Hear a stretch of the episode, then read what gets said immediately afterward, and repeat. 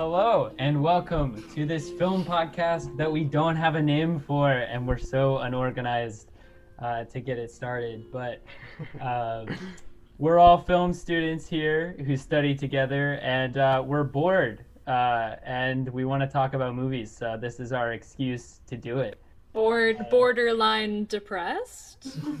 well, yeah. That's not that different.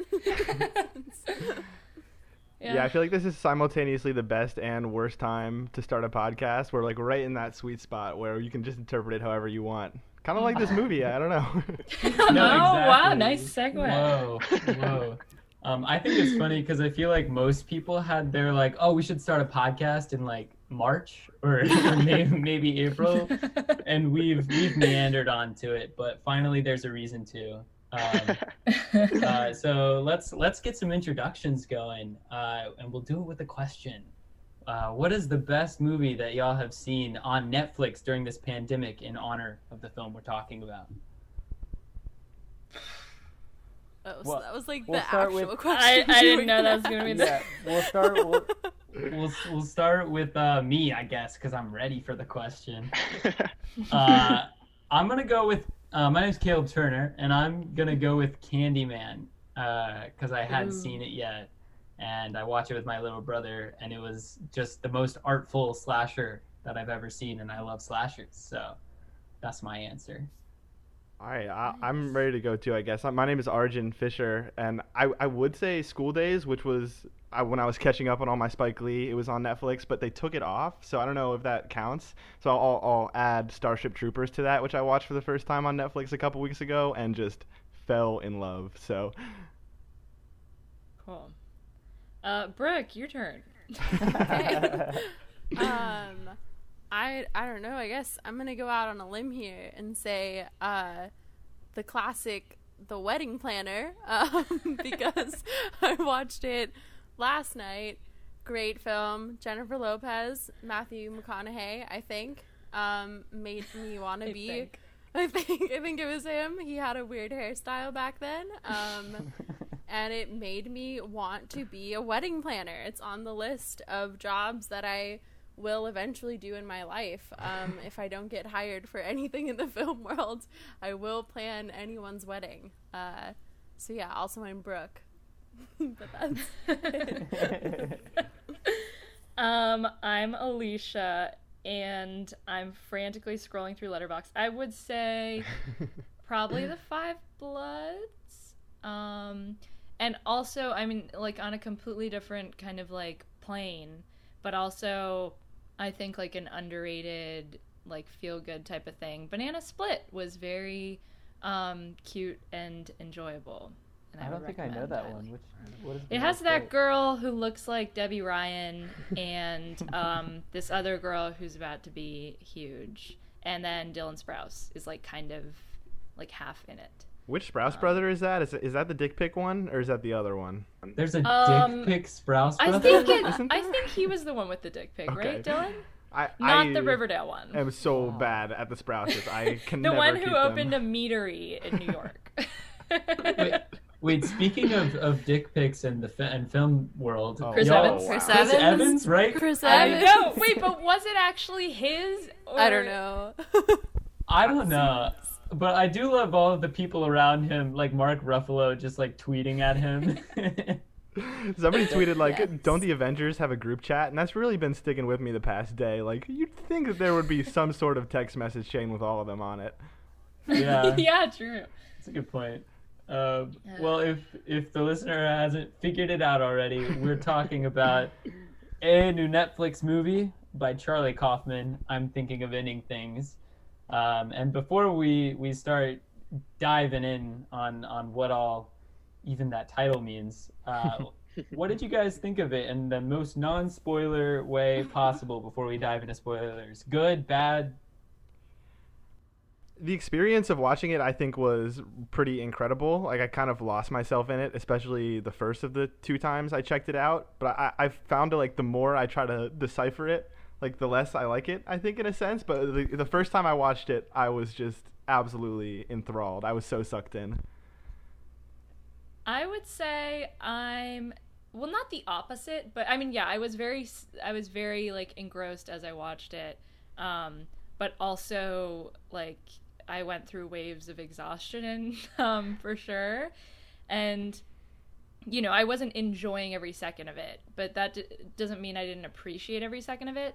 And I actually, the more I dissect it, um, the more I like it.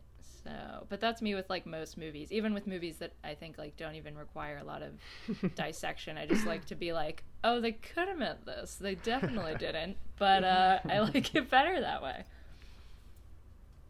Yeah. Um, I feel like I I had an interesting viewing experience because I watched it with my older brother, who is just he's not a movie guy. Like he's kind of your your average American. Like probably sees the Marvel movies, maybe a Fast and Furious uh, every once in a while. Um, you know, whatever whatever you know grabs him. But I was like, hey, you're free tonight. I'm free tonight. Let's let's sit down and watch this Charlie Kaufman film and I showed him the trailer, and somehow he was still interested in seeing it. And so I, while I was watching it, I was watching it through his lens, like thinking about what he was thinking about it. Um, because you have, if you ever like shown like an art house film to a friend who just is not interested in art house film, like you're like you know looking around like like oh did I thought that was cool? Did you think you know that was cool? So Yeah, like I remember the first time I showed First Reformed to a bunch of, of my friends. Like at the end of it, they were like, "Yeah, we are never letting Arjun choose the movie ever again." yeah, but uh, my older brother actually he liked he liked the movie. He did he he was really interested in the puzzle box of it all. Um, and so for me, I, I agree that it was like enchanting and really just sort of spellbinding watching it, trying to decipher it. And I've had a lot of fun thinking about it, and I haven't stopped thinking about it. And um, I'm curious to hear y'all's interpretations because the more I think about it, the more I've like solidified what I think, and I'm like, this is the way that the thing is, which is I don't think how most people see this movie. So, uh, Brooke, what do you think? Yeah. um, I felt like I needed to be like wearing a turtleneck and smoking a cigar or something as I was watching it, but I was just like in my pajamas, in my bed, in my laptop, and it felt like not quite right. But um, yeah, I I think I liked it. It made me very depressed, but then also very relatable as someone who um I don't know like a while back there was a tweet that went viral that was like shout out to all the like the sexual tension between like me and the kid that's my same age like at the hotel lobby. And I was like absolutely and one of my friends like screenshotted it and it said like Brooke Reese liked this or whatever on Twitter. And they were like Brooke what the fuck are you talking about? And I was like does no one else do that? So as someone who fantasizes about my romantic life with many a stranger. Uh, I felt a little called out about it. And yeah, I feel a little bit depressed for my future life and a little bit wary of like hypothermia. Uh, so those were my those were my main takeaways. Uh, but yeah, we can dive into that later if you want to talk about like if you want to talk about yeah like the medical things with hypothermia and like you start to feel really like i already knew this like i don't know i guess i'm like i, I know some people in the medical field and i'm also a bit of like a hypochondriac and think i'm constantly dying so i'm like hyper aware um, and like when you get hypothermia towards the end you start to feel like super hot and start stripping and getting naked so i was like uh-oh we're nearing the end for this man's life but yeah i don't know I if that's a really like that you. uh I did not expect our conversation to um, dive deep into the like hypothermia process, but yep I appreciate. Well, that's it. interesting. You bring up hyper hypochondriacs because, like, I notably like Synecdoche, New York, like very much is like obsessed with that one character who just like cannot stop thinking about like what is wrong with her and like going to the doctor over and over again. And I feel like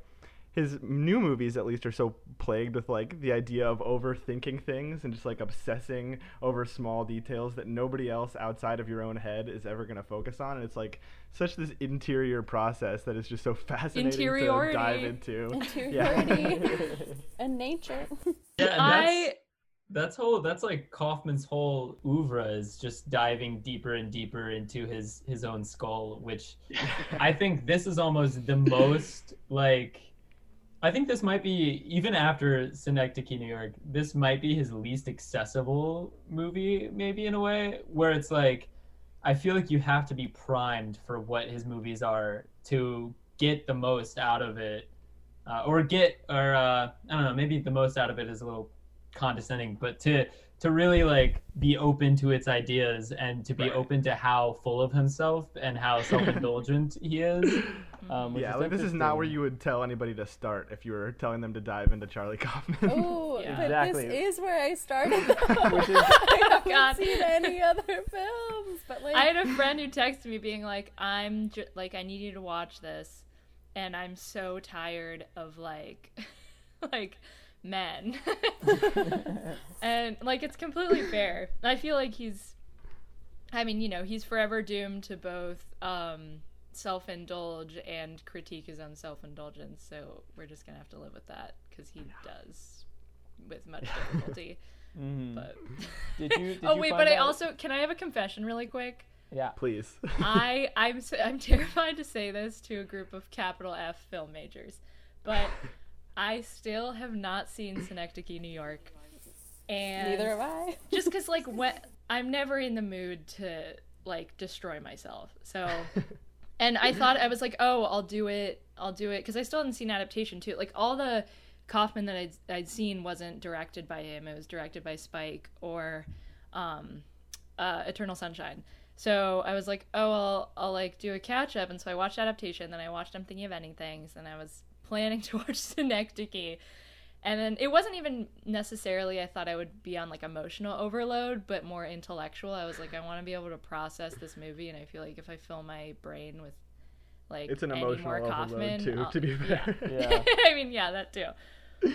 But yeah, just wanted to get that out there, and I feel fifty pounds lighter. Oh no, that's I mean, yeah, try I went into Synecdoche knowing nothing about it. Like somehow it had escaped uh, I, I was maybe 18. It had escaped my like film knowledge and I was like, "Oh, I I know Char- Charlie Kaufman. He did Eternal Sunshine." Like that and I think that was the only other film of his that I'd seen.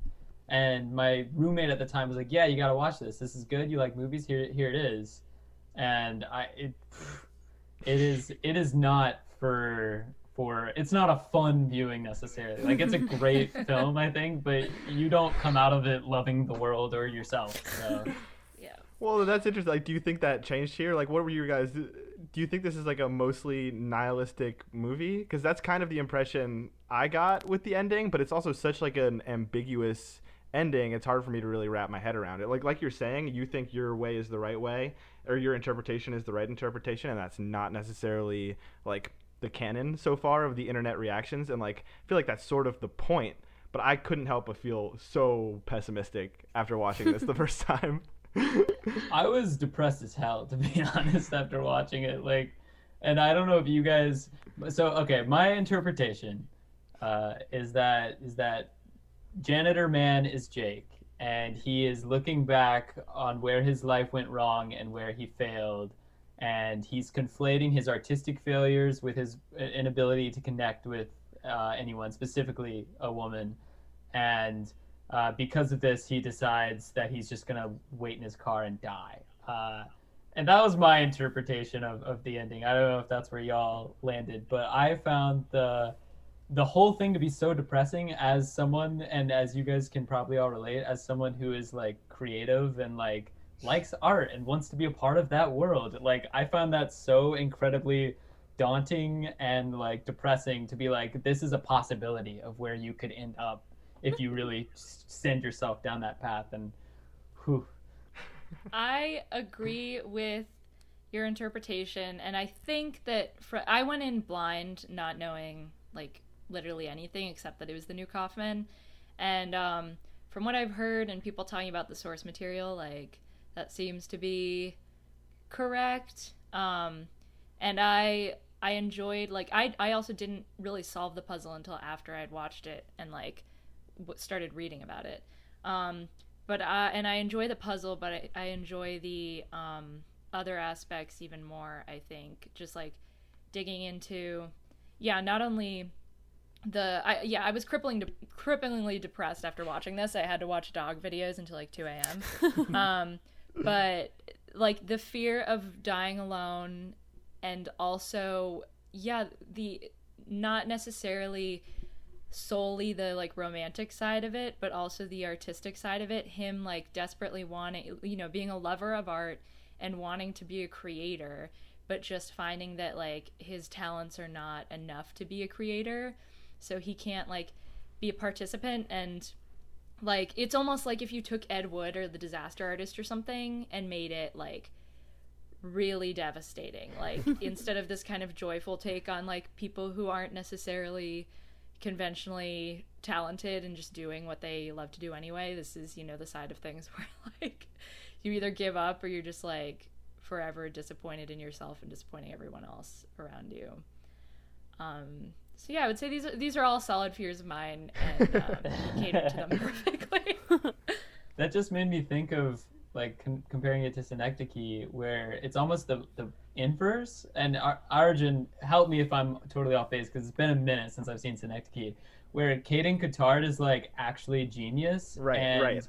But he just can't like like contain it, and it just overgrows him and overwhelms him. Whereas uh, I guess Jake is the opposite of that, where he just doesn't.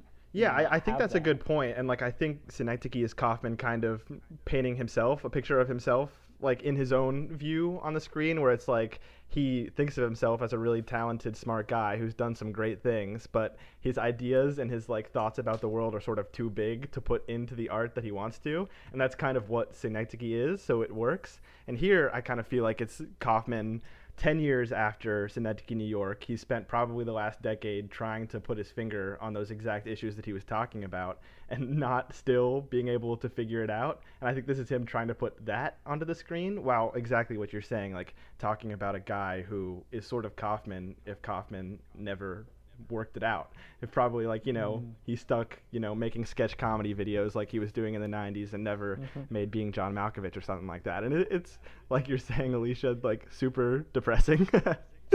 As, you know, creative people or hopeful creatives like like we are. yeah. Brooke, did you have any thoughts on coming into? Uh, I'm thinking of ending things blind on Kaufman. Um. Yeah, so uh, obviously I was depressed, but I guess I like bounced back a little quicker than you guys. Um, I was only depressed for like I don't know, maybe 30 minutes, but I also thought like aspects of it were were like I thought like beautiful in some way. Um, I guess just like thinking about like at a very surface level the idea that like I don't know, like he could like re-explore a relationship like with his parents in some way or like some sort of something about how like people aren't really dead. They live on in your like fucked up memories. Like some sort of something like that. And i was like i guess that part's nice. And like i just chose to focus on those that like nicer aspect of like getting to like use your imagination to like forge a different path for you. Because like i guess in the end he like died maybe thinking of a better life for himself than the one that he actually had. You know what i mean? I don't and you know. find hope in that rather than yeah You're incredible. Bless you, Brooke. The trying world to needs do more that you. optimistic spin. I'm like oh at least he like died happy and you know you can just you can hang on to those memories because like uh i don't know. You're gonna die alone eventually right? Like no one can die with you unless like a murder suicide situation um, so Another hopeful scenario. yeah. So you know, all you got are your memories as you're like reliving. I I kind of saw it as him like, you know how you like uh, people say that you like your life flashes before your eyes, and like his his own interpretation of his life flashed before his eyes before he froze to death. But even even then, like his own interpretation, as manifested in the young woman, is like fighting him the whole way, and is like looking at the chinks in the armor, trying to be like, wait, this isn't real. Wait, like like the swing set, like at the Right, beginning, where it's right. like, wait, what was that? How did what why would that be there and then he's just like Or oh don't don't think about yeah. that you know Right. Yeah. Yeah, Uh, I thought it was super interesting how he, despite her character being a figment of his imagination, that he gave her agency.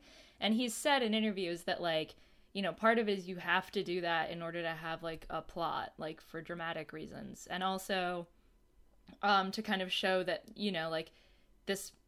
This guy, like, even in the world of his own creation, things don't go the way that he wants them to. But I think it's also, like, it it helps in the fact that um like it, i feel like a lot of people who already um have like ill will towards kaufman's whole navel gazing sort of like depressed american man thing would really struggle with like a film that has you know like just a completely fictionalized agency-less woman um for the whole time. And also like i find it interesting that like this him as him being like the creator of one of the original iconic um manic pixie dream girls you know?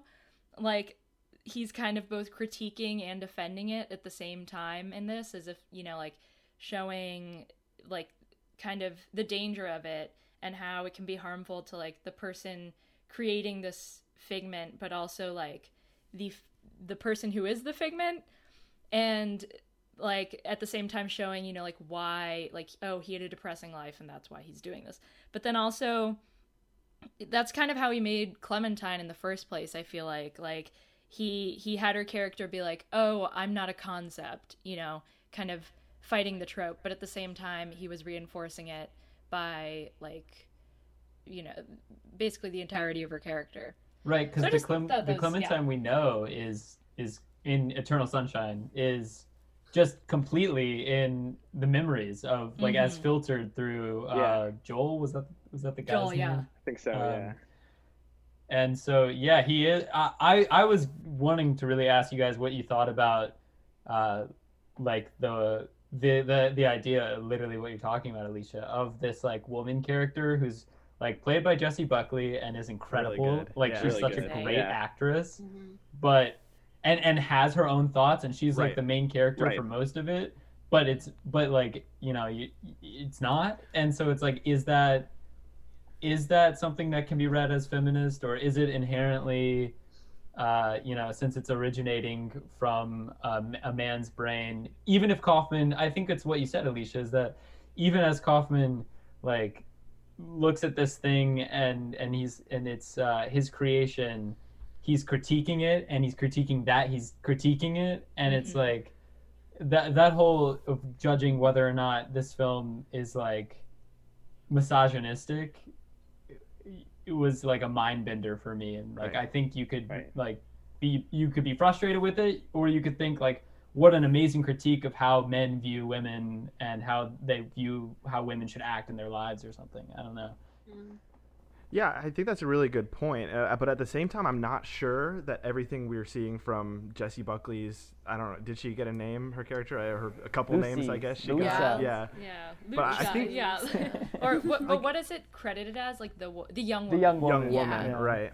Well, I'm I'm not sure that everything we hear from her is necessarily supposed to be like a projection of Jesse Plemons' character because I do think that as much as this movie is about interiority and about specifically, you know, his male suicidal interiority, I do think that we get her like you're saying, we get her direct line of thought in a lot of in a lot of cases. And I kind of think that in some of those cases, especially when we get to the end and she makes that comment about how, you know, I didn't want to talk to you. I don't even remember exactly what the line was, but she's like remembering their first date or their first meeting at that trivia night differently than he remembered it. And I do think that sometimes when we're getting her perspective, it's not necessarily Jesse Plemons' projection of her, and it is like her actually coming through. But I, I think he presents it with en- enough ambiguity that it's not like necessarily just there in the text, which I think is interesting. But I think, like you're saying, it's hard to like grasp exactly what he's going for there. And, and I don't know, it's it's a hard question to wrap your head around. I have the the quote because I wrote it down. I was rewatching scenes before this, and uh, she calls him the young woman when talking to the janitor. She's like, "Have you seen my boyfriend?" And in his mind, he says like, "Describe him," and then she says like, "He's a creep, just one of the thousands of non-interactions in my life. It's like describing a mosquito that bit you 40 years ago, mm-hmm. which is just the most scathing way I think of describing somebody that you could ever do, which is it's interesting because it's like it's it's if you're reading it literally, which I think is maybe not a helpful way to read it, it's it's it's literally the janitor talking about himself and thinking about himself that way, which is again incredibly depressing. But I think I'd Um, rather read it literally and think that uh, Jesse Plemons is a mosquito. He's just manifested himself. Also, do you guys think that Jesse Plemons seems to be like filling the Philip Seymour Hoffman shaped hole in Kaufman's heart? He has like that like pasty magnetism that I don't just like such a I mean such a like I don't know if charismatic is the right word, especially in this movie because he's just like right. heavy, but he you know he has the that je ne sais quoi as they as they say. Yeah. All I the only thing I've seen him in was the like Black Mirror episode, like the oh, USS Callister or whatever, Right. which was like very similar to this and it's mm-hmm. like a man who wants to like obsessively control like in this case just a girl, but like in that one like a group of people or whatever, all within like his mind. So I definitely yeah, he he just he creeps me out. No offense to him. I googled I did a quick google of him and he was like, "Yeah, he's a mixture of like Matt Damon and Philip Seymour Hoffman and he's like married or like partnered with uh Kirsten Dunst or whatever." I was like, "Wow. That's surprising." But he just creeps me him. out. no no Meth offense, Damon. Jesse. Yeah, that was Meth Damon exactly. I, I I like kind of get this is like not meant to be a knock toward Plemons, so I think it's awesome. But I also think Philip Seymour Hoffman was so good. I mean, he was great at playing a creep, but he was also great at playing, like you're saying, like the sort of endearing, you know, likable character that I'm not sure Plemons has sort of excelled at yet. And like I, I really, really loved his performance in Game Night, which is like one of my per- favorite recent performances. But I also think like he oh. runs the risk of getting a little typecast as like that creepy character actor. Yeah, I think you're right. I I'm trying to remember his his character in Breaking Bad. It's been like years since I've seen it, Right, but right. isn't he just like a delightful idiot in that? That is true. Yeah. I, I, feel like I remember that. really liking his character, even though he's like clearly a bad person. yeah, doesn't he like kill a kid or something? I oh god, yeah. Wait, okay. Can we rewind? Sorry, Gail, what was that? You support infanticide? No, but but but, but Plemons does give a great performance, uh, and I think everybody does. I mean, Toni Yeah, Collette. Let's yeah. talk about Toni Collette and uh, David Thewlis as the parents. Like, You mean Professor Lupin? yeah. That's how I know him. yeah, the acting in this film, I think by everyone involved, uh, including the janitor, I think he gives a good performance. I do too. too. I Uh, do too. but particularly David Thewlis and Toni Collette as the unhinged, like parents of Jake.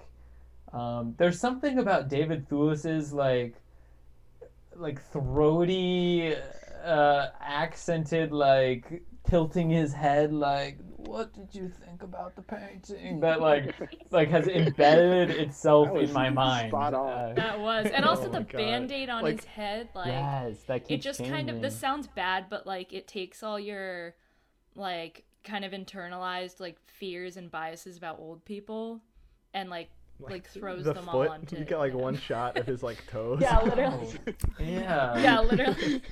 there's like there's there's a lot of things that I, I have a list of like unanswered like questions that I have about the the film, and one of them is is about Thewlis, and it's about his character's strange obsession with the young woman and how he'll like when he meets her he's like staring at her and then it shows Jake like trying to shake his dad's hand hmm. but he's like fixated on her. And then that happens again when they're sitting in the living room and he like is sitting like right next to her. Did you guys have any sort of opinion hmm. or ideas about why that is? Like my only thought was that maybe his dad was like maybe he did bring a girl home at one point when he was a kid and his dad was like creepy towards her and it like kind of made an imprint on his mind or something but i don't i don't know did you all have any thoughts I didn't even notice that to be honest. That's a really good catch. And I I don't know. It's fascinating that he's like a character that is portrayed so much as like the embodiment of like death and decay and entropy, but like you're saying like clearly he's given some sort of like human grossness that's a little bit more than just like the embodiment of somebody just like dying basically. I'm I'm not sure. That that's really interesting. um, uh, yeah, or like just like I don't know, like fears of parental aging too. Just like not not like just old people in general, but it seemed that he was an only child. Shout out to my fellow only children, where the the burden of of like of parental care is like solely placed on them. But um yeah, I noticed that and that was like super weird in the introduction. And it's also just like a question of like if you're gonna have like a fantasy of someone that you're like having a relationship or whatever, like why would you not have like the perfect woman or like have something where the parents would like be approving you know? It was like that weird scene where like they didn't understand like her art. And was that just like a projection of them not understanding him and his like artistic pursuits? Or like what was happening with that? I don't know. I think that's fascinating because kind of off of that, when we get into the basement, like all of those paintings that were being played off to his parents as his own work were like not his work. That's a little bit hard to wrap your head around too, because he clearly has this like displaced sense of his own worth because he reads so much. He reads a lot of like film criticism, obviously, and his I like his mind is packed with like quotes of philosophy that he can just pull right off the top of his head. But at the same time, when it comes to like actually expressing it in the same way that this hypothetical woman of Jessie Buckley actually does, he doesn't really have it, and he has to like imitate in a way. He's just doing tracings of somebody else's work, and I, I think that's really interesting. Arjun, the the reason that I what yeah I wanted to bring you on to this was because of what you commented on my Under the Silver Lake review, and like I I fully understand what you mean now. Like in Yeah. the review, I was just talking about the the like David Robert Mitchell's like supposed point that you know all art is just like the culmination of other works of like just like poor imitations and amalgamations of other things and nothing is truly original and um, you brought up the basement scene Yeah, I think it is fascinating. I think it takes like a sort of special artist to make yourself question like why am I even watching this while watching a movie that you actually like? And it is it's fascinating to me because in the same way that Under the Silver Lake is sort of exactly the type of movie that it is mocking. Like it is so packed with references. It is so like wearing its influences on its sleeve. This isn't really doing exactly that, although like there's a couple, you know, pretty obvious references, but it is sort of in like a very weirdly postmodern way that we haven't really seen from Kaufman like packed with just like straight up rips of like quotes from Pauline Kael criticism, like poems that are like passed off as hers that aren't actually hers and it's just so clearly like a combination of all of these ideas that Kaufman has and like you're saying like it really makes you wonder in the middle of the movie like wh- why am I even watching this? Like are my ideas even my own ideas? And it like really like 45 minutes through this movie gave me like a mini existential crisis like do do I even like Charlie Kaufman movies? yeah and it's also like are you admitting that your movie is trash? Like what? Yeah. I don't know. What are your guys' thoughts on that? Well, he, the thing that gets me is that he is like obsessed with, he's obsessed with art and meaning and and like having, he's obsessed with the not only the the thing but the canon of the thing. Like he's obsessed with the idea that there are there is like a pantheon, there's a history of films and that there is like places in them and he's like also clearly obsessed with where he, he will fall in there but then he's also like he's like looking at himself and thinking like oh what a loser for thinking that like just make the art and maybe i'm pulling Antkind into this because Yeah. i'm Yeah. reading his book he also released like a full fiction novel and his the main character is just this insufferable film critic who like hates Charlie Kaufman films and so maybe I'm I'm I'm thinking. Well, I think you're that. definitely onto something there because I I haven't read Antkind, but I read a couple of excerpts from it where he's like, you know, building up all these lists and like, you know, like those Judd Apatow jokes that he makes, and like you're so right, like he's like clearly obsessed with the idea of like categorizing things in a way that like I think we all sort of have become in this like Twitter Letterboxd age of appreciating watching movies, and it's like sometimes even when I'm watching movies, like I'm realizing like how warped my mind has become, where it's like sometimes even hard to just like focus on the movie without thinking about like what are the reactions about this going to become, like how is the culture around this going to shape this, and it is like it's extremely depressing and like as somebody who like we all do like appreciates good art and likes to you know like get sucked into these things like it's horrible to think like in the middle of this movie like what am i doing here Is, is this a three star? Is this a three and a half star? Is this a- exactly and I feel like the that's part of what makes the Pauline Kael scene so great is like, you know, I would say I would assume that we have all been on both sides of that conversation in the car. Like after seeing a movie, the side of like someone literally like ripping it apart eh, like directly after seeing it in terms of like structure and technical like like feats and things like that. And you're just like oh like i thought it was cool. And then on the other end there's like me on the way home from uh the rise of skywalker with my family where i'm like that was utter shit. And they're like oh like we had a nice time. Like yeah. It's christmas. That was me like Um, talking to anybody in my life about bohemian rhapsody for like three months afterwards. It's like Mm. how do you not get it? Like- my my Rise of Skywalker review on Letterboxd is my most liked review, and it's and it's literally just like an essay that I wrote about how terrible Rise of Skywalker was. bring back Um, negative criticism um, yeah, I, I definitely think you're onto something there, Brooke. Uh, I'm not Brooke, Alicia. Excuse me. Um, I was gonna say, uh, Alicia, brooke you're you- on to nothing I, yeah, as I knew I would. Did you did you guys catch the uh, the A Beautiful Mind ending? I had to have it pointed out to me Yeah, I, I, I'm in the same boat. I did not catch it, but I, I read about it. It seems cool. I don't know. I, I've heard bad things about that movie.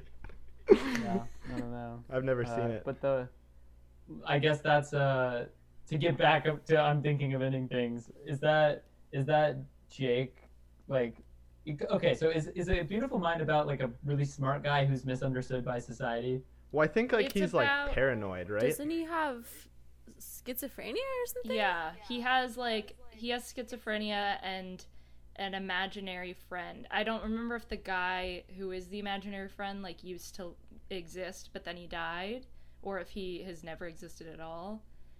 Doesn't he also think like the Russians are like writing things in the New York Times to him and stuff like that? Uh, yeah. yeah. Oscar winning film that we have not seen. Yeah, no, I have seen it but like I don't think you need to see it.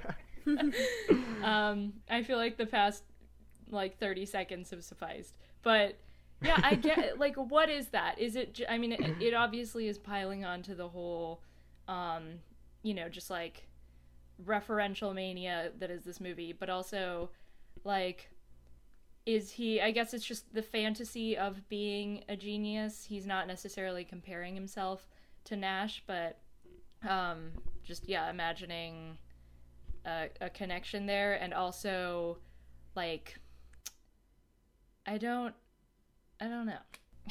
Well, it's interesting you bring up that like he's not comparing himself to Nash. Like I, I agree with that. Like I don't think he's calling himself a genius, but he also like is explicitly comparing himself to other filmmakers. Like we get that whole Robert Zemeckis thing, which is like absolutely hilarious. And like like we were kind of talking about earlier, like he's so obsessed with, or maybe not obsessed with, but he clearly cares about like other directors and his contemporaries and how everybody is viewed in history and like sort of reappropriating these ideas of greatness and what like sappy dumb movies are in his mind. And i think it's just such such a interesting like look into what his brain is and how his brain works and how he thinks about things. And like it really reflects i think how like referential this movie is Brooke, did you find this movie funny at all? Did I find it funny? Yeah.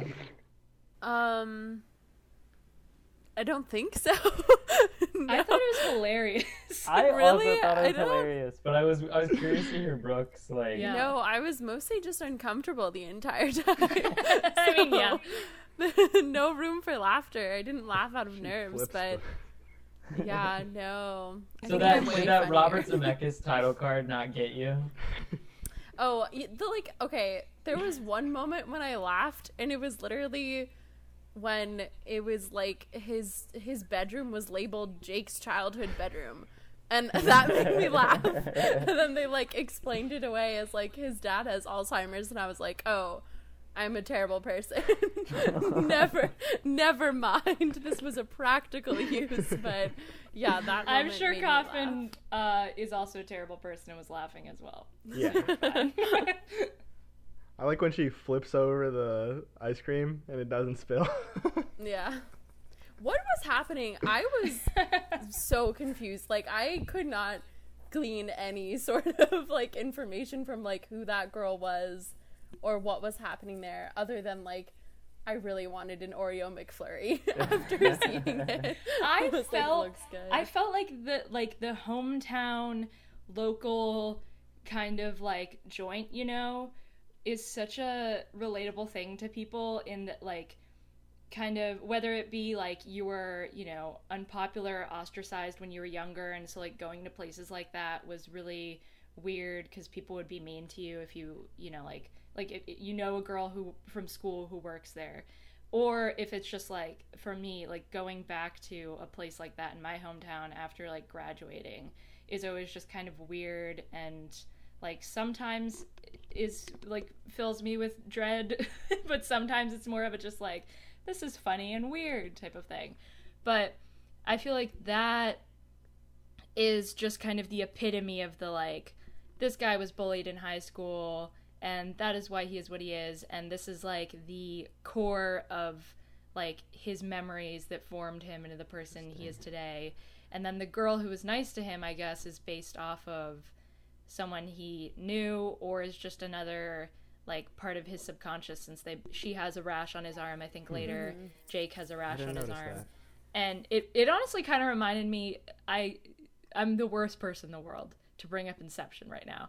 But but um in terms of just like the very physical uh like ways this world worked this like psyche world of his um the way that little things pop up little like cracks in the facade Yeah. um i feel like that girl was you know just another part of his subconscious that is like fighting him to not even not to come back to reality actually um but to maybe stay in the fantasy is what it seemed like she was implying That's interesting because I I think that makes a lot more sense. But I just like my first thought when I saw well my first first thought was I bet they're doing time travel in the back, which was not the case apparently. but my second thought after that was that like these must be kids of his who were like at the school that he was the janitor at.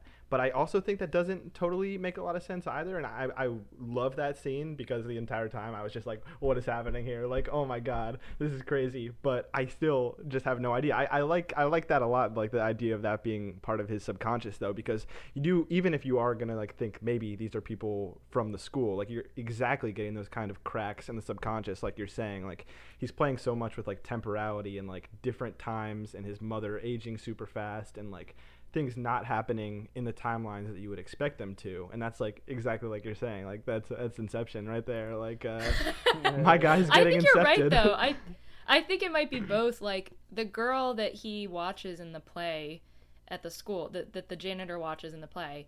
That girl, I think, in a way, is also the girl who was in the play when he was a student, you Right. know, or the girl who like bullied him in the hallways, or like gave him weird. Lo- the the girl that he had a crush on when he was their age. Like I feel like there's a cyclical cyclical thing there. So Yeah. I oh sorry Brooke. Oh, um go ahead. okay there, there's a there's like a thing that we learned in my psych classes that like your brain like you cannot imagine like if you're dreaming or whatever anything that you've ever seen in a dream or like if you're just having a daydream or whatever you can't like just make it up it's always has to be like made up of parts of people that you know or like have already seen or whatever so it, it definitely is probably like a combination. And also, I was just reflecting on the fact that, like, if you did have such an awful, like, high school experience where you were, like, mercilessly teased or bullied or whatever, and then how horrible it would be to experience that again for the rest of your life as, like, being the janitor and, like, being. I don't know, by I guess some fault of his own, like the creepy janitor that like stares at girls as they're like just trying to live their lives and everything. But yeah, I don't know. That idea just popped into my head. So the I was also curious about this, as it, it seems that we were all in agreement of how much this scene like kind of uh, piqued our curiosity. And so just now when I was going back and looking at scenes, the girl, the actress who is in the one of the blonde actresses in the ice cream place, um, is Tulsi. Tulsi, what is it called? Tulsi. Uh, Gabbard. Gabbard. Tulsey Town. Tulsey Town. So she is the same actress that is playing the girl who makes fun of him in the hallway, who Mm. like makes fun of the janitor as he's passing, and the same girl who is playing. And notice I'm not saying same character because who knows if they're the same character, but same girl who plays the main actress in Oklahoma who's singing where he's like mopping and is like looking at her, and the uh, the brunette girl with the brash is the same girl that he's walking down the hallway. Like the janitor's having walking down the hallway, and Jake is having an internal monologue about seeing uh, those kids who performed in Oklahoma in his hometown uh, years later, and he thought it was sad. Like, oh, they're just another like person shopping at the supermarket when they were stars on that stage or whatever the exact quote is. The camera like pans to her and you you get like her looking back at the camera and it's the same actress who's the brunette with the rash and then and then it goes to the tulsey town and then they have that connection where they both have the rash. So do with that what you will. I i tend to agree with uh, that it's probably some sort of manifestation of his past of his you know the the blonde girls can can be like as as uh, the brunette girl says the blonde girl is like you're not like them uh, she tells the young woman. Like they're the pretty ones they're the ones who are mean they're the like they're sort of the embodiment of the like popular and talented girl in high school who he never had a chance with and this other girl this brunette girl this um, girl who has rashes is like the girl who's more on his level and that he feels a connection with and maybe is like maybe uh, ex of his who worked at Tulsey Town and that's why he has a weird fixation with it or something. This is making me want to go pick through this movie again. Damn it. Yeah.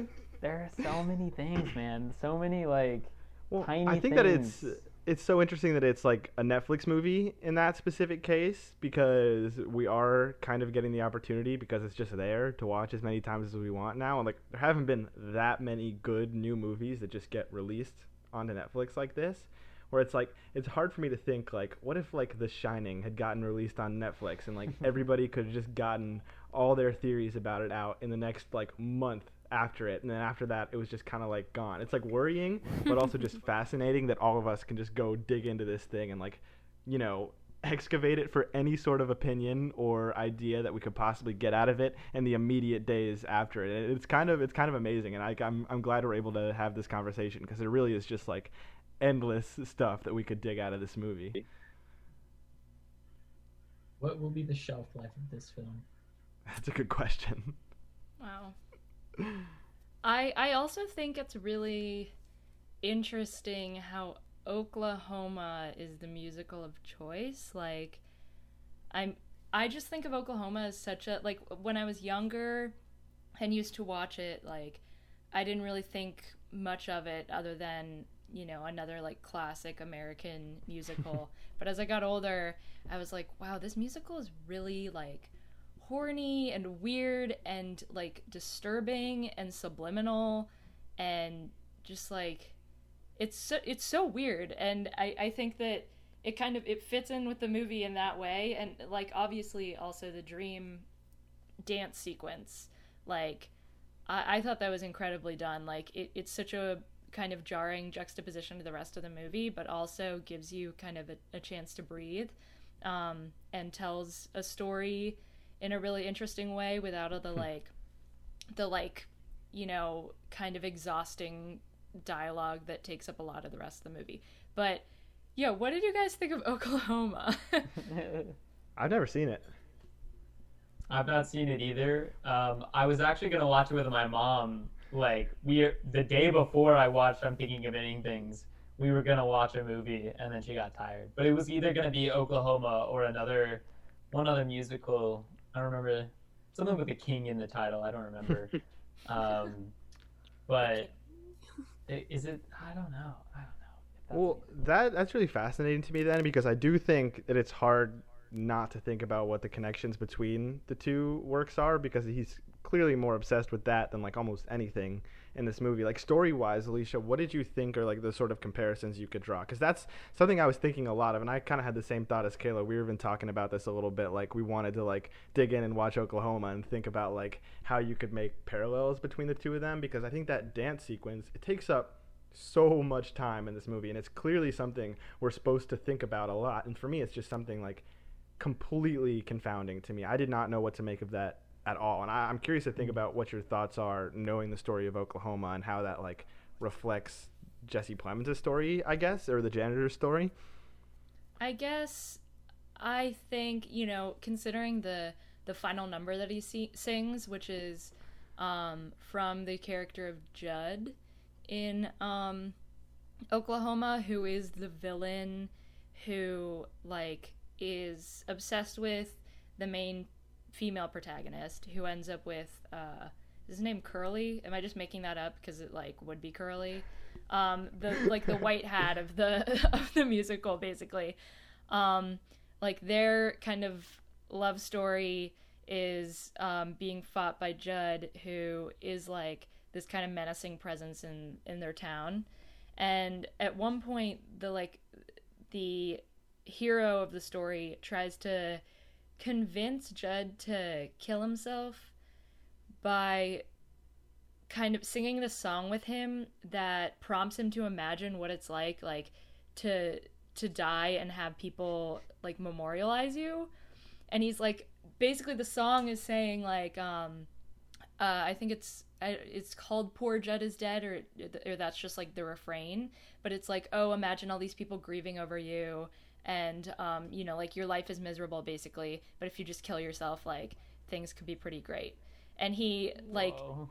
yeah and then but the song that that's not the song that he sings at the end of the um at the end of i'm thinking of ending things but i guess in that sense like that's probably the biggest parallel i see in a really depressing way like um but at the same time i don't think that jake that the janitor kills himself to be idolized or remembered as you know more than he was. It seems like more of an of escape opposite, than yeah. anything.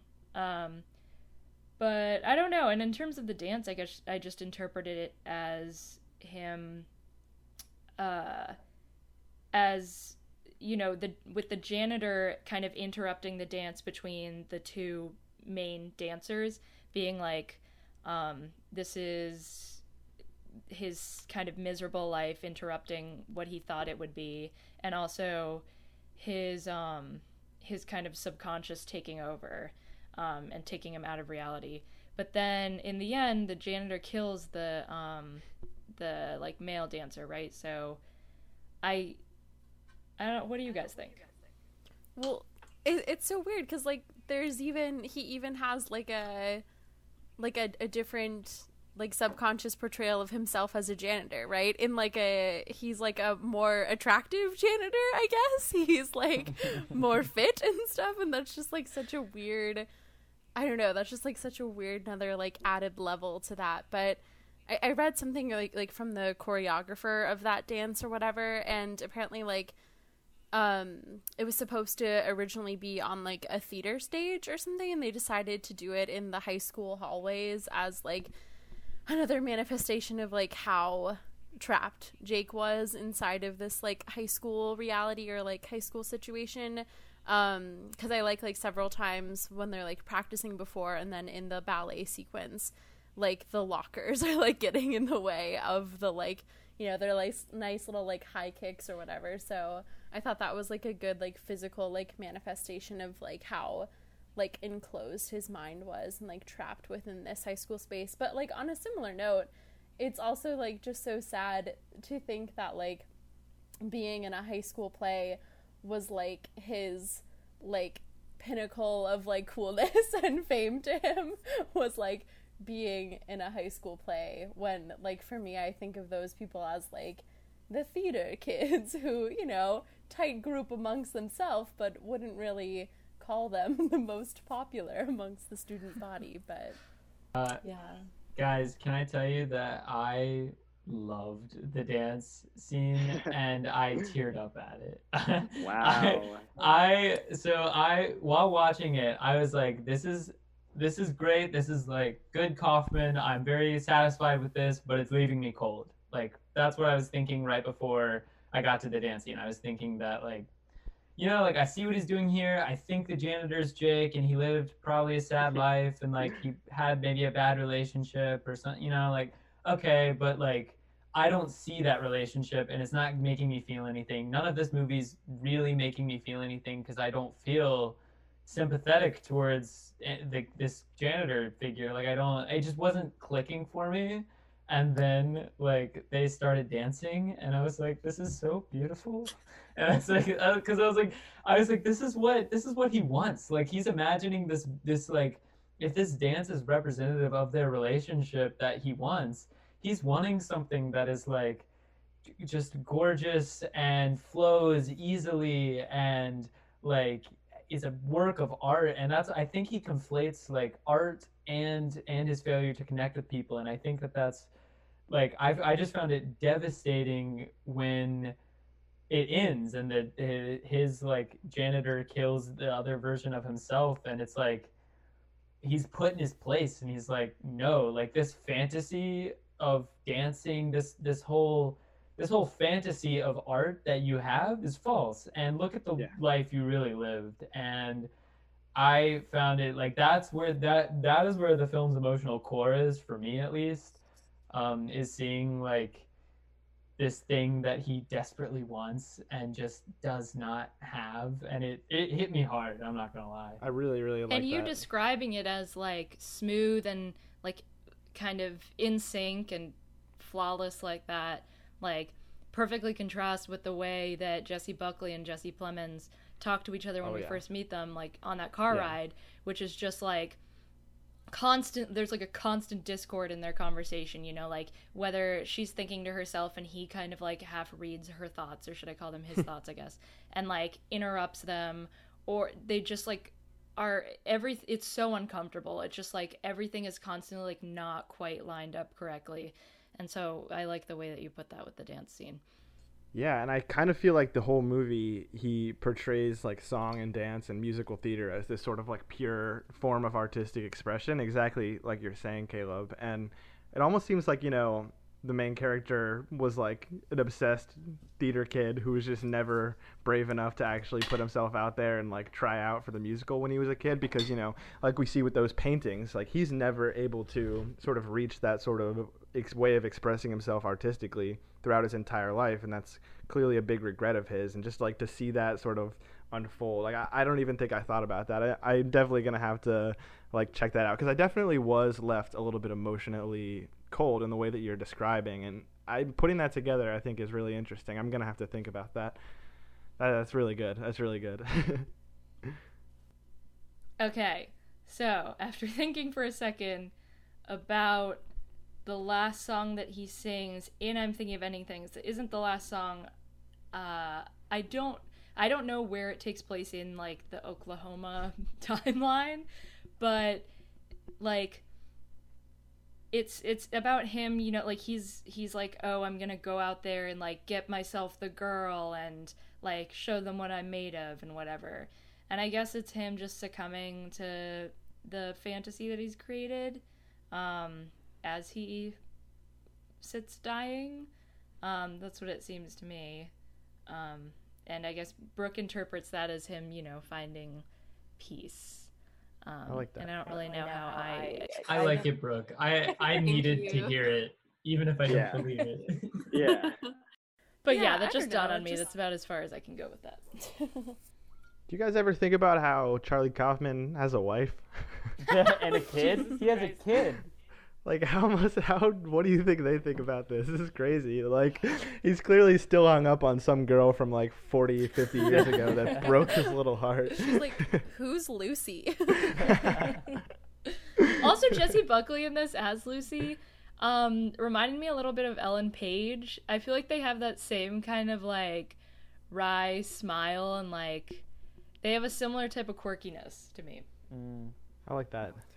I loved her like subtle costume changes. Yes. As I loved loved that and like just him trying out like you know she was the same at her core but like let's throw some pearls in there and see if i if i like a classy lady a little bit better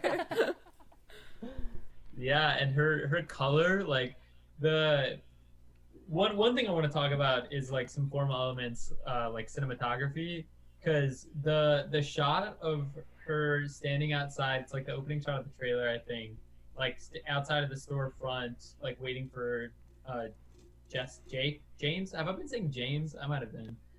Uh, Jake Jake. Uh, when Jake pulls up, and it's like this like the camera pushes in and it's this like really lush color palette and she's like really colorful and she's smiling it's like i think it's a gorgeous shot um, and it's also like such a contrast to when like where she gets to an hour later in the movie where she's in drab clothing and the set dressing behind her is just like the creepiest like purple or green wallpaper. And she's like alone like there's a spec- the poster shot is what i'm thinking of uh, Yeah. and it's like such a interesting um, contrast there. And i mean i think it's because it, it my interpretation is that his even in his idealized mind his his great idealized woman which he even calls her the ideal woman Hmm. um, in the car, uh, even that just like is slowly rotting and is getting maggots in its stomach, and is like uh, you know like it's. Um, I that's I wanted to ask y'all how y'all felt about like uh, the cinematography done by. Oh, I wish I had his name in front of It's me. It's Łukasz Żal, right? Okay, yeah.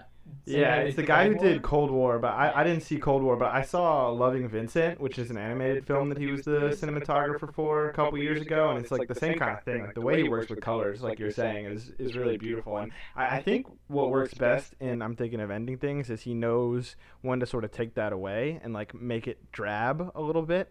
And I think that makes it even a little bit more powerful when he just kind of like overloads you with color, like in that sort of last high school whole set piece that we get, which I think is just really like vivid and gorgeous. And I also like, like what you're talking about with cinematography. I think is interesting because it's such a departure from the ones that Kaufman doesn't direct. I think, and just the way that he uses angles too, and like he's so deliberate about what he's showing you in every frame and I think that works really well to create this like dreamlike oniric atmosphere that we get, especially in that house where it's like turning away from people for one second might just mean that you're completely leaving the scene that you thought you were in. It's just so disorienting. And like Kaufman's directing and source material, which I think is kind of similar, although I've never read it, just works so perfectly with the cinematography that they've got going on. I really, really loved that. Yeah, the cinematography in the house is, I think, what comes to mind the most. That one shot of her at the dinner table, um, where like seemingly the rest of the family disappears, and also the thing they do with the dog, um, where you know he o- he only like magically appears every time like she thinks of him, and also when he does appear, yeah, he's like stuck in a one distinct memory, like one distinct image of like him shaking. That's like so. That is like weird little things like that are the most disturbing to me. Like that has stuck in my brain. Um, yeah, I thought it was amazing the cinematography. and it's that it's that academy ratio it's that like confined, boxy, like in the car, it's so claustrophobic. Yeah. It's Yeah. So and to, to, to great ends where it's like it's like, oh god, we've we've all been there. We've been in that conversation in a car that you can't escape from and you're just like grabbing at topics So to true. talk about and like trying to figure out and and it's it's just it's the manifestation of Jake trying to even have a conversation with himself and Yeah. like you want dream that scene to end so badly the Yes, entire time, like- like, that first 15 minutes. it's like 45 minutes i feel it's like it feels Yeah, yeah, long it's like it's like a third of the movie takes place in that car and that i mean that's bold if nothing else Really? Yeah. Yeah, I'm not gonna lie. When the film started and like I saw that aspect ratio, I was like, "Ugh, fuck, like this. I. You don't It's like, a good academy ratio? I I it depends, but I was like, you know, it's this kind of movie. Um, but it also it makes me think of how in the um, the adaptation of the Homecoming podcast that Amazon did, how they Hmm. use aspect ratio to um, differentiate between memory and uh, present day.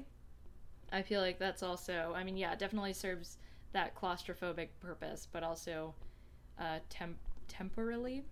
I think it serves another purpose. Well, apparently Netflix has like really strict guidelines for what they typically want people to shoot on because they want it to like transfer well to iPhones and iPads and whatever else you're watching on. So I kind of thought it was at the very least like a nice departure from like the typical like TV serial setup that we get from Netflix, which I like. Like it, it clearly right off the bat like disorients you from most Netflix movies unless you want to count like, you know, Roma and like the people that really just want to take something and make it their own, which I thought was like really like you know from the beginning you're not just getting just from the look of it like a typical run of the mill Netflix movie, which you know for us I guess we kind of knew, but well, it's it's that and it's the editing, which I wanted to ask y'all about and talk about because it's such a schizophrenic editing s- style where like like a shot will end before you think it will, but only by like a second. Like it's not it doesn't like in a conversation they'll have like audio edits where you somebody answers a question just like a second before you think someone would answer and that really caught my eye because most or and ear because most Netflix movies are like cut, cut, cut, cut, cut, cut. Like let's we know that people's like attention spans um, are nothing now, and so we need to like keep you. Don't look at your phone. Look at the movie screen. You know, like. Uh, but I I found it was it was strange because at points in this film, I was like, that's that's almost like a misedit. Like that's almost like like somebody would have caught that in post on like a normal blockbuster Hollywood film and been like, no, that's that feels weird. Like that feels wrong. You need to fix that. Uh, I don't know if y'all had any thoughts about the editing style. No thoughts about the editing. I mean, yeah, definitely the way the the way that people spoke to each other was really affecting and um, was an early hint that something was off, that this wasn't, you know, reality. Um, especially in the way, yeah, in the car, and also I remember there was like a very um, like strong instance in the barn when he's talking about the pigs of yeah, one of them asking a question and the other answering before they've even like finished asking. Um, baby goats or no baby sheep. baby lamb. Sheep? Yeah. yeah, Yeah, yeah. Yeah, and he's like, I don't know why you're that. I don't just yeah. Everything was so uncomfortable and so funny. I would also like to stress how funny I found this movie. Yeah, uh, Um, the the comedy of it is what gets me because there were so many points where I was laughing and my brother wasn't, and he was like, "Why are you laughing?" Um, and I think it, I don't know, maybe it's because I was primed from seeing like Kaufman's explicit comedies. Like being John Malkovich is just like a straight up comedy, and It's like one of the of it- funniest movies ever. Oh my so god. funny. and like um, I recently w- uh, watched Human Nature, which super underrated Kaufman in my opinion, directed by Michel Gondry, and he it's like it's always like in any Letterboxd, IMDb, any online list, it's always at the bottom. But I found it so hilarious. It's like a Coen Brothers level farce. It's just like a straight up. It's a comedy. It's just like straight comedy. so I think knowing that and like seeing adaptation and other of his like really more explicitly like comedy is Right, in your face. right. Um, I think I was maybe primed to to see that in this film, whereas my brother was like, "Why do you think that's funny?" well, yeah, I think that's just how Kaufman works. Like in showing something uh, that is like so pitiful, that's always you know just a a reflection of himself and how he sees himself as this like pitiful being. Um, he always has this like like really brutal sense of humor. Um, that's like you know look look at how how depressing this is and like how much of a self-scrutinizing drip i am. The only way to deal with it is to laugh. Um, although that that won't make you happy. It'll just kind of i guess numb you for the time being. I don't know. Yeah. Yeah, it's like that when uh, the animated pig comes on. We haven't even talked about pigs yet, which is when I was doing my rewatch. Did you guys notice the first? I didn't notice on the first time the billboard that they passed, and there's a Mhm. pig on the billboard, and it says "Come join me" as they like pass. I didn't notice that at all. Did not notice that. Brooke, you're you're nodding your head. It looks like you noticed Yeah, that. I noticed it. Oh, like I noticed that, and like the thing I want to talk like about the snow at some point. Um, I also have to go soon-ish. Um, but yeah, I was just thinking about how one thing that really struck me, uh, like they saw the billboard and how like immediately they like get to places. You know what I mean? Like we we spend so much time on like a like on the road in the car and we like see that their conversation from the outside with like the windshield wipers going and everything and then we like pass that billboard and we're like immediately like at the family farm or whatever and i didn't take time to like think about what the what the pigs meant but i remember seeing that because i don't know if any of you guys like actually live in the country no right you're like near near cities but um yeah for me that was like something that there are no billboards on the countryside where I am. So I was like caught off guard by that one, but yeah, I don't know. Uh, That's it. yeah, that whole. Uh, I I tried to list every time I saw a pig in in the in the thing, because you have you have the billboard and you have the the main dead pig at the or the talking about the dead pig at the farm. You have a pig statuette in the living room, um, where like uh, the young woman just sort of glances and sees like a young pig and like gives a little questioning look and then looks away. You have the ham that they set out and they're like fresh from the farm uh, that they don't eat. None of them ever eat anything. Um, and then I think there might be a few more, but I skipped to the end. Is uh, the obviously the end animated pig that sort of guides Jake to death, to heaven, to um, yeah.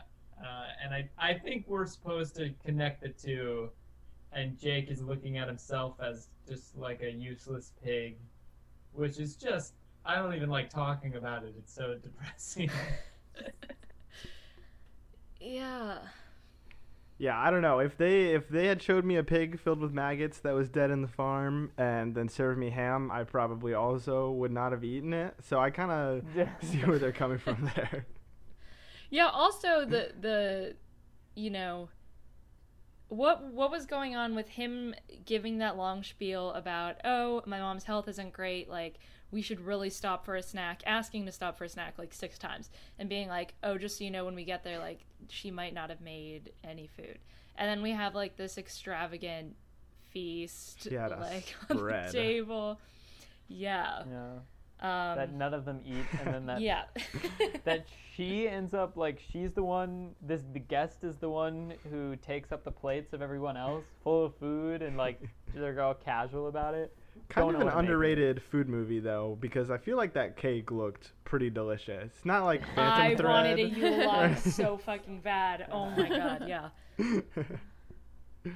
uh, Brooke, did you want to talk about snow real quick before we, we wrap things up? yeah i don't know. It just it reminded me of like uh, what's like in such a different way but similar thing where this snow is just so fucking pervasive. And it's like the main thing that the young woman brings up like all the time just wanting to get back to back to the city or whatever. And because of the snow it reminded me was it like mccabe and mrs miller? Is that the film? Yeah yeah yeah. Who was the director of that? He's Altman. famous Altman, yeah. Robert Altman. yeah, okay, okay. But like where the snow in that movie was the main reason that I got like nice vibes from it. I like that entire movie was like dealing with very like, you know, western like violent stuff and people were being murdered and prostitutes and everything. But I was just like straight chill and the entire time I was like, "Ooh, I feel so cozy." It's Um, a super cozy movie. Yeah. super cozy and then with this like i the snow if we're talking about like interiority or whatever and he like the the weird scene where she talks about her paintings it's like my view like of the weather is reflecting that. Like it very much was this like this this snow was in no way cozy was in no way comforting even though and it's like brought up again in like different ways through like they mention that the house is like has a like big draft and like even though they like make this fire like no one is comforted in any way. And then obviously like by the end he dies. And i thought it was i thought it was like a very beautiful again i'm gonna say optimistic beautiful whatever return to nature.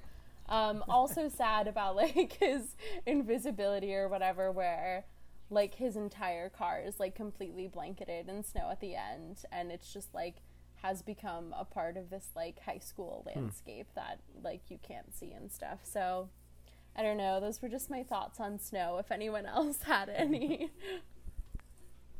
Um, I did have a thought um, about the the shot because it's on my list of like what what is this?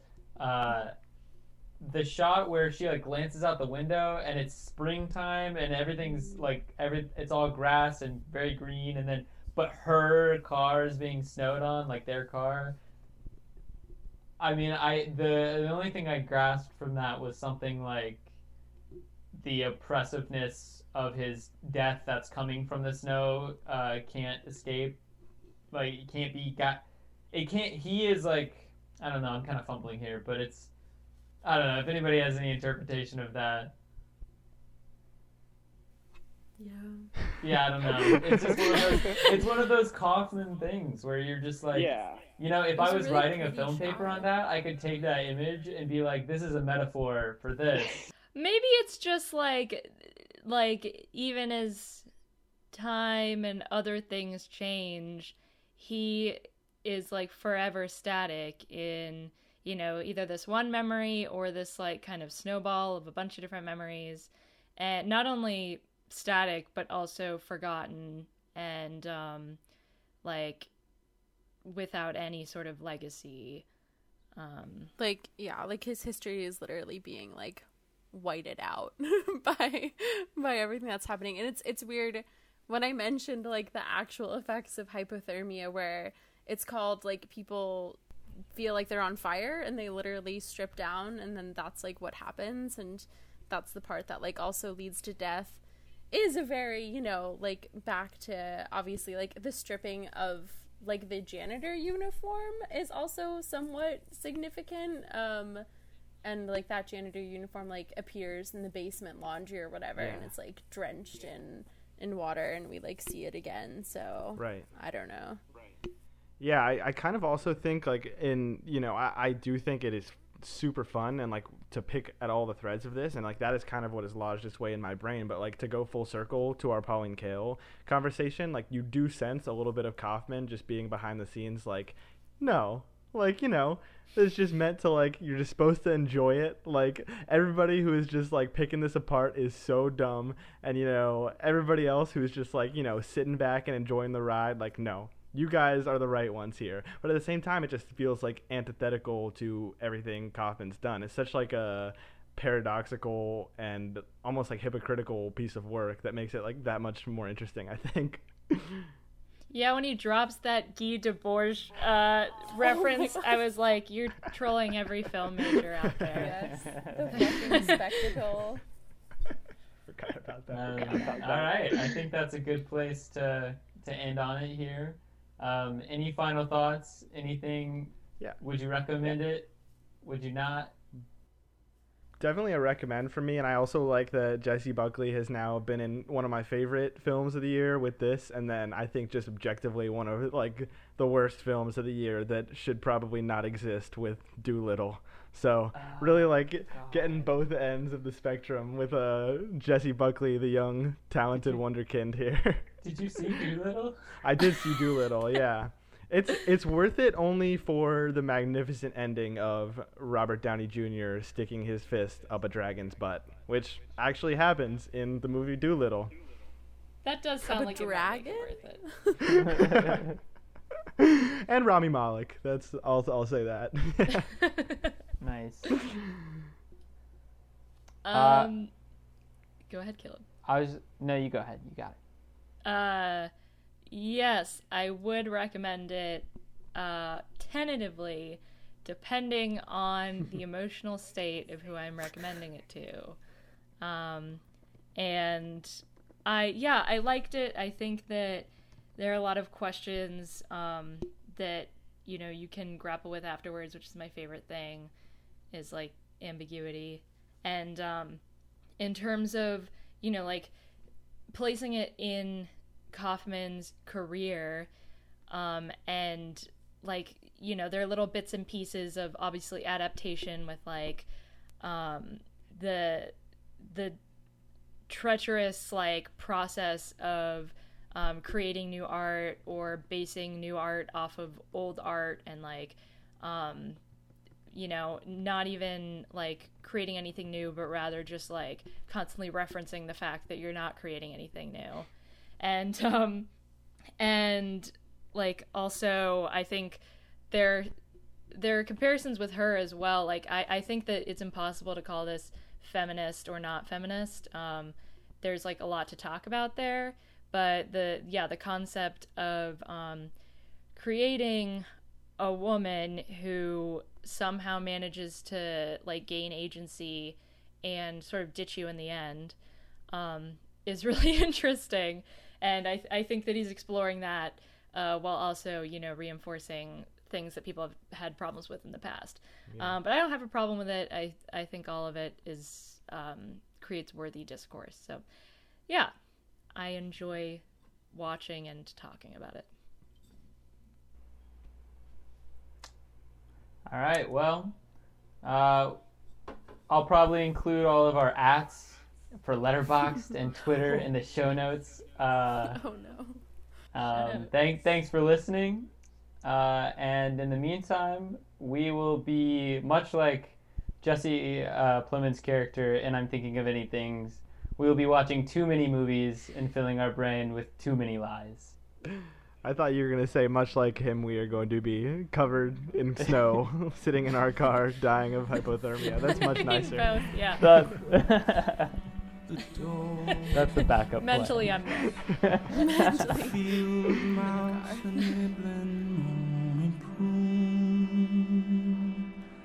And I sit by myself like a cobweb on a shelf by myself and I'm.